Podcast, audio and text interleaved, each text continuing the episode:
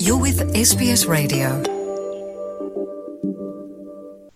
SBS Punjabi ਤੋਂ ਮੈਂ ਸੁਮੀਤ ਕੌਰ ਤੇ ਅੱਜ ਕੱਲ ਕਰਾਂਗੇ ਭਾਰਤ ਆਉਣ ਵਾਲੇ ਅੰਤਰਰਾਸ਼ਟਰੀ ਯਾਤਰੀਆਂ ਲਈ ਨਵੇਂ ਨਿਯਮਾਂ ਦੀ ਘੋਸ਼ਣਾ ਬਾਰੇ।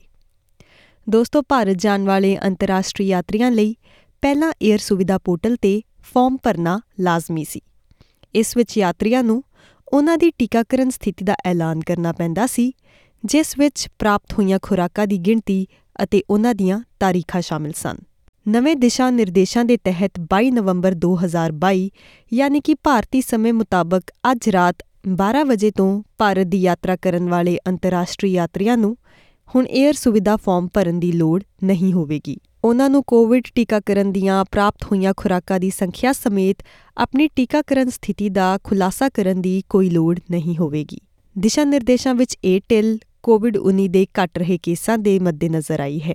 ਹਵਾਬਾਜ਼ੀ ਮੰਤਰਾਲੇ ਵੱਲੋਂ ਅੱਜ ਸ਼ਾਮ ਨੂੰ ਇੱਕ ਨੋਟਿਸ ਵਿੱਚ ਲਿਖਿਆ ਗਿਆ ਕਿ ਸਥਾਈ ਤੌਰ ਤੇ ਕੋਵਿਡ-19 ਦੇ ਘਟ ਰਹੇ ਗੇੜ ਅਤੇ ਵਿਸ਼ਵ ਪੱਧਰ ਦੇ ਨਾਲ-ਨਾਲ ਭਾਰਤ ਵਿੱਚ ਕੋਵਿਡ-19 ਟੀਕਾਕਰਨ ਕਵਰੇਜ ਵਿੱਚ ਕੀਤੀਆਂ ਜਾ ਰਹੀਆਂ ਮਹੱਤਵਪੂਰਨ ਤਰੱਕੀਆਂ ਦੇ ਮੱਦੇਨਜ਼ਰ ਸਿਹਤ ਅਤੇ ਪਰਿਵਾਰ ਭਲਾਈ ਮੰਤਰਾਲੇ ਨੇ ਅੰਤਰਰਾਸ਼ਟਰੀ ਆਮਦ ਲਈ ਦਿਸ਼ਾ ਨਿਰਦੇਸ਼ਾਂ ਨੂੰ ਸੰਸ਼ੋਧਿਤ ਕੀਤਾ ਹੈ।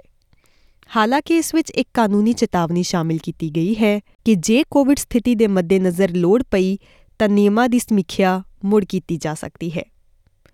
ਅੱਜ ਤੋਂ ਪਹਿਲਾਂ ਆਉਣ ਵਾਲੇ ਅੰਤਰਰਾਸ਼ਟਰੀ ਯਾਤਰੀਆਂ ਲਈ 에ਅਰ ਸੁਵਿਧਾ ਪੋਰਟਲ ਤੇ ਫਾਰਮ ਭਰਨਾ ਜ਼ਰੂਰੀ ਸੀ, ਜਿਸ ਵਿੱਚ ਯਾਤਰੀਆਂ ਨੂੰ ਉਹਨਾਂ ਦੀ ਸਿਹਤ ਸਥਿਤੀ ਦਾ ਐਲਾਨ ਕਰਨਾ ਪੈਂਦਾ ਸੀ। ਹਾਲਾਂਕਿ ਮੰਤਰਾਲੇ ਨੇ ਕਿਹਾ ਹੈ ਕਿ ਯਾਤਰੀਆਂ ਨੂੰ ਪੂਰੀ ਤਰ੍ਹਾਂ ਟੀਕਾਕਰਨ ਕਰਵਾਉਣ ਨੂੰ ਤਰਜੀਹ ਦਿੱਤੀ ਗਈ ਹੈ। ਇਹ ਵੀ ਤਰਜੀਹ ਹੈ ਕਿ ਕੋਵਿਡ ਲਈ ਸਾਰੇ ਸਾਵਧਾਨੀ ਉਪਾਅ, ਜਿਵੇਂ ਕਿ ਹਵਾਈ ਅੱਡਿਆਂ ਤੇ ਮਾਸਕ ਦੀ ਵਰਤੋਂ ਅਤੇ ਸਮਾਜਿਕ ਦੂਰੀ ਨੂੰ ਜਾਰੀ ਰੱਖਿਆ ਜਾਵੇ। ਇਸ ਬਾਰੇ ਵਿਸਥਾਰਿਤ ਜਾਣਕਾਰੀ ਭਾਰਤੀ ਸਰਕਾਰ ਦੀ ministry of health and family welfare the website ਤੇ ਜਾ ਕੇ ਲਈ ਜਾ ਸਕਦੀ ਹੈ। ਫੇਸਬੁੱਕ ਉਤੇ SBS ਪੰਜਾਬੀ ਨੂੰ ਲਾਈਕ ਕਰੋ, ਸਾਂਝਾ ਕਰੋ ਅਤੇ ਆਪਣੇ ਵਿਚਾਰ ਵੀ ਪ੍ਰਗਟਾਓ।